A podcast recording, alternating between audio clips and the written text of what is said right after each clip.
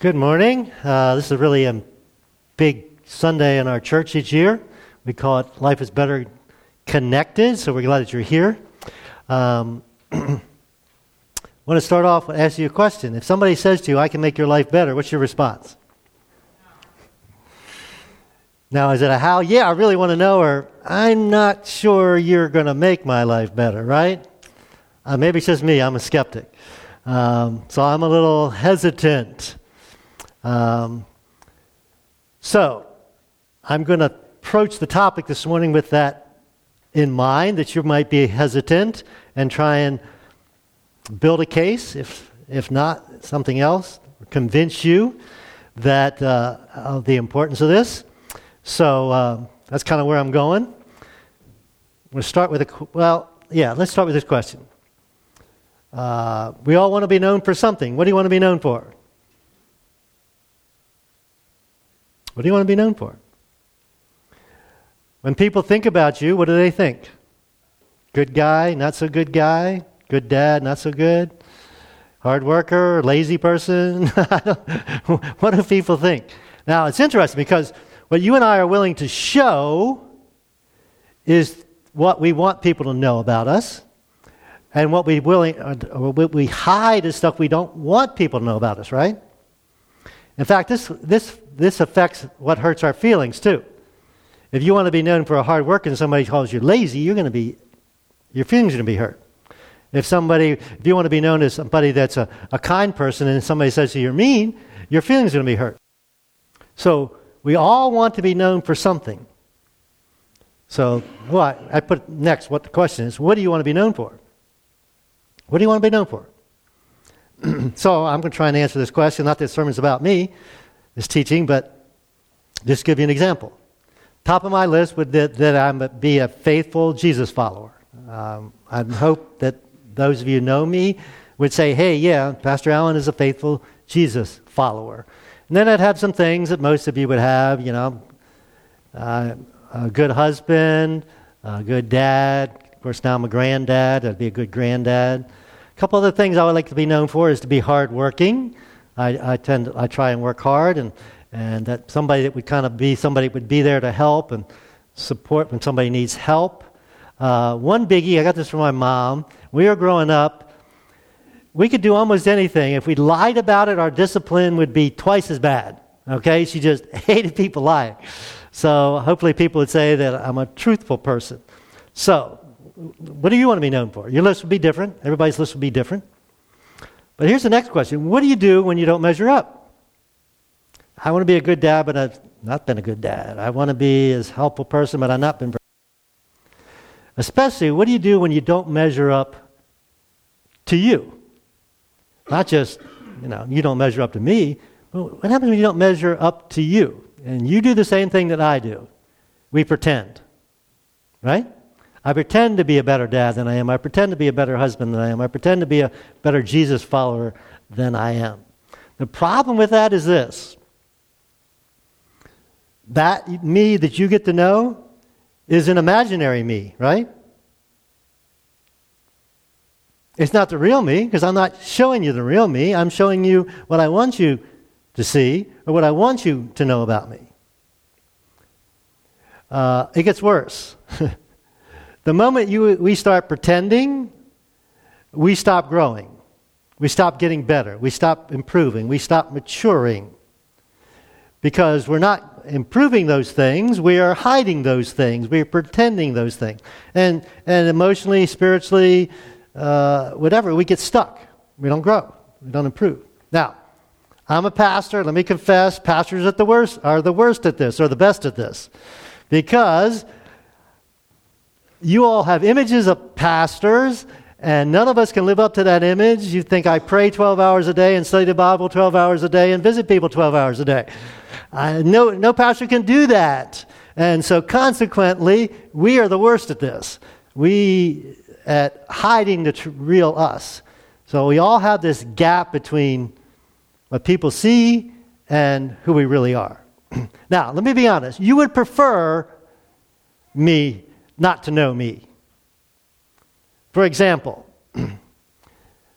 You wouldn't want to know that I called up John last night to bring me home from the bar because I was too drunk to drive home. That didn't happen, did it, John? John is in here? I paid him not to tell. No. You would, you wouldn't want to know that, would you? It didn't happen, by the way. I've never been drunk my whole entire life, actually. But you wouldn't want to know if that was true, would you? Now, we all face that same pressure, especially if you're a Jesus follower, because people have expectations of us as Jesus followers. If you're not, we're delighted that you're here. Um, I think this, this, this teaching will be helpful to you also. So I'll put the word up here, gaps. There's gaps. Gap between the real me and the pretend me, the me that you see. And we all do this. We all pretend. And we all hide. You know where the best place we do that is, or the worst place? Right here. I pick on some of you parents with little ones. You may have been screaming at your kids or screaming at your spouse on the way here in your minivan. A lot of you have minivan. We used to have one. And, and as soon as you park the car, you tell your kids, all right. Now, the funny thing is your kids will tell their teachers, hey, my parents were fighting in the car before we got here.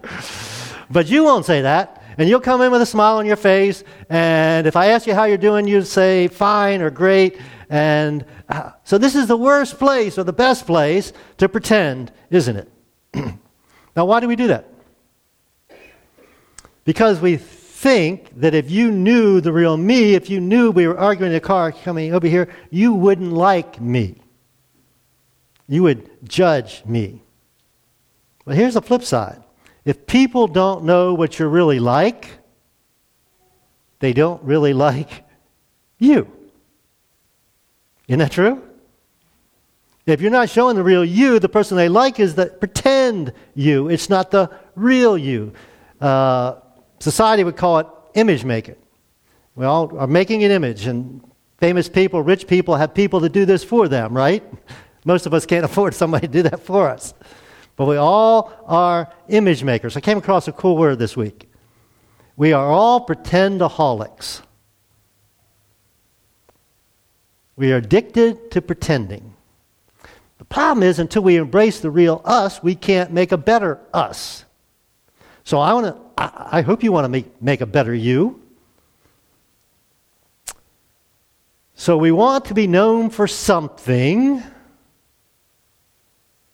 being a good guy, et cetera, et cetera. What we really need, though, is to be known by someone, or maybe not. One of our famous, our, our most popular, our, our favorite videos, Shallow Small Group. Are you tired of small groups always getting into your business, trying to get you to share your feelings, discuss your past, confess your sins? Are you just looking for a place to kick it, network, maybe get some free grub? Me too. That's why I created what I believe to be the world's first openly shallow small group. We're not here to deal with messy stuff like feelings and emotions. You got problems? You deal with that. You're an adult. Life ain't easy. Let's stop the pity party. We all have our issues. We don't really want to do life together. Frankly, at Shallow Small Group, we try not to do much of anything at all. You'll never hear us use the term unpack that thought. We're sure it's packed away for a really good reason. You'll never hear us use the term accountability unless you're talking about someone who deals with numbers. Hey dude, thanks for doing my taxes. You got great accountability. And spiritual growth. Who wants growth? I had a growth removed last week. It wasn't pleasant.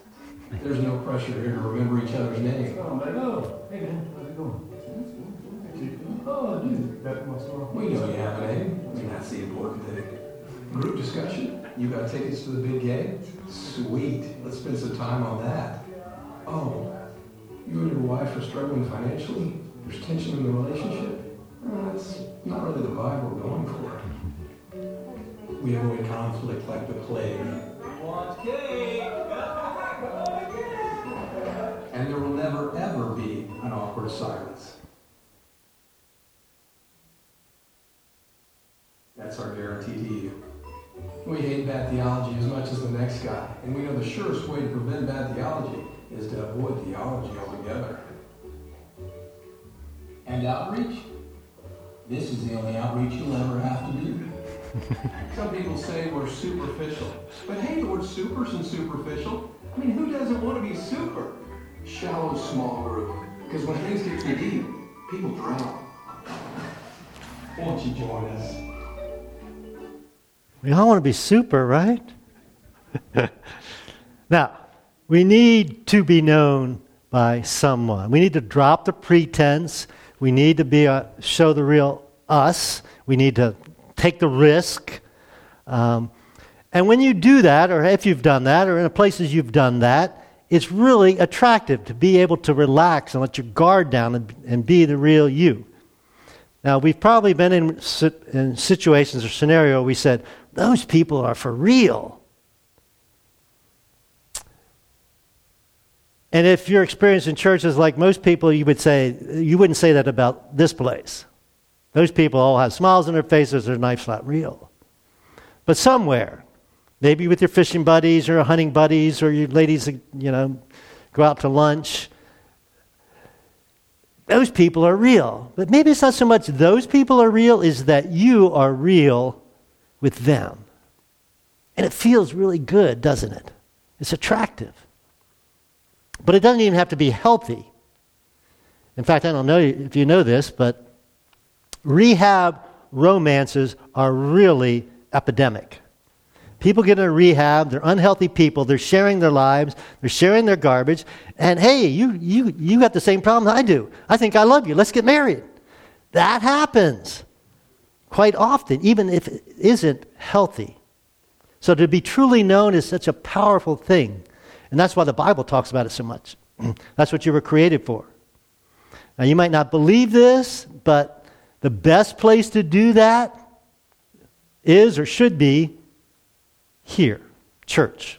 So we're going to look at a couple things that some pastors said. And these are verses in the Bible we kind of mostly ignore. All right? So I'm going to give you that heads up also. So here's, this is the pastor of the First Church of Jerusalem two thousand years ago, James, the brother of Jesus. He said this, confess your sins to each other. I'm not going to do that. That's nobody else's business, is it? Well, that's not what James was telling his congregation.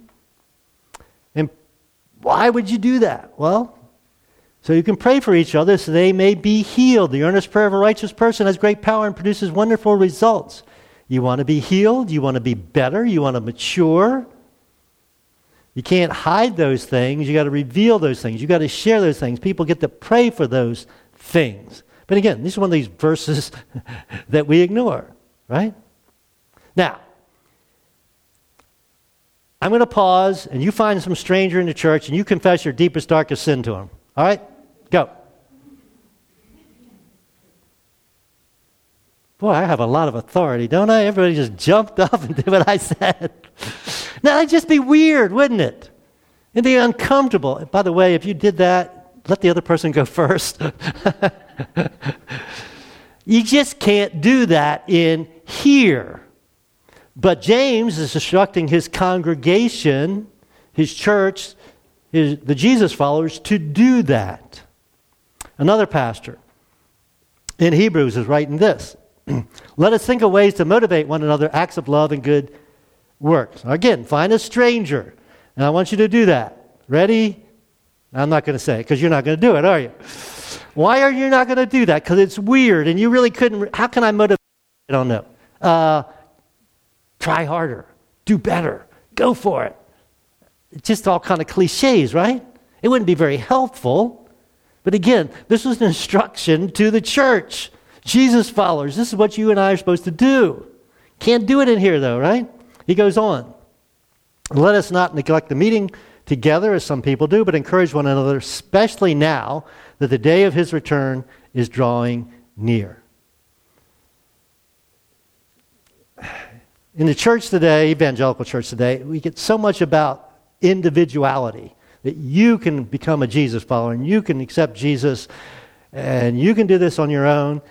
The teachings of the New Testament, the Bible in general, but New Testament especially, is Christianity cannot be a solo act. You can't do it on your own. You're not designed to do it on your own. It doesn't work on your own. You need to do it together. encourage one another. And Paul, he started a lot of churches. He had this to say, "Dear brothers and sisters, if another believer is overcome by some sin, and you are, who are godly should gently and humbly help that person back onto the right path. Be careful that you fall into the same temptation yourself." And what is your reaction to that verse? Well, depending. I'm not going to do that because I don't think that's any of my business, and you don't want me doing it because you don't think it's any of my business either, do you? But notice what he says next. Share each other's burdens. Some translations say carry each other's burdens. In this way, obey the law of Christ. I can't carry what I don't know, can I? I, I don't know unless you share it. Again, you really can't do it in here, can you? But the church is instructed to do it. Now, the law of Christ is to treat, love other people the way that God loves you. One other thing Paul said. Therefore, accept each other just as Christ accepted you. How did Christ accept you? Just the way you are, unconditionally, right? Why? Why did God do that? The reason is that's the only way he can change you. If somebody doesn't accept you, change you? No. So God accepts us just like we are, not so that we'll stay just like we are, so that in response to that acceptance, we'll be motivated to change, to mature. We should never leave not change. Now, pa- parents, you do this with your kids. You love them, accept them just the way they are, but you don't let them stay that way, do you? I hope you don't. My parents didn't do me. I didn't do my kids. Because you want them to mature and to grow.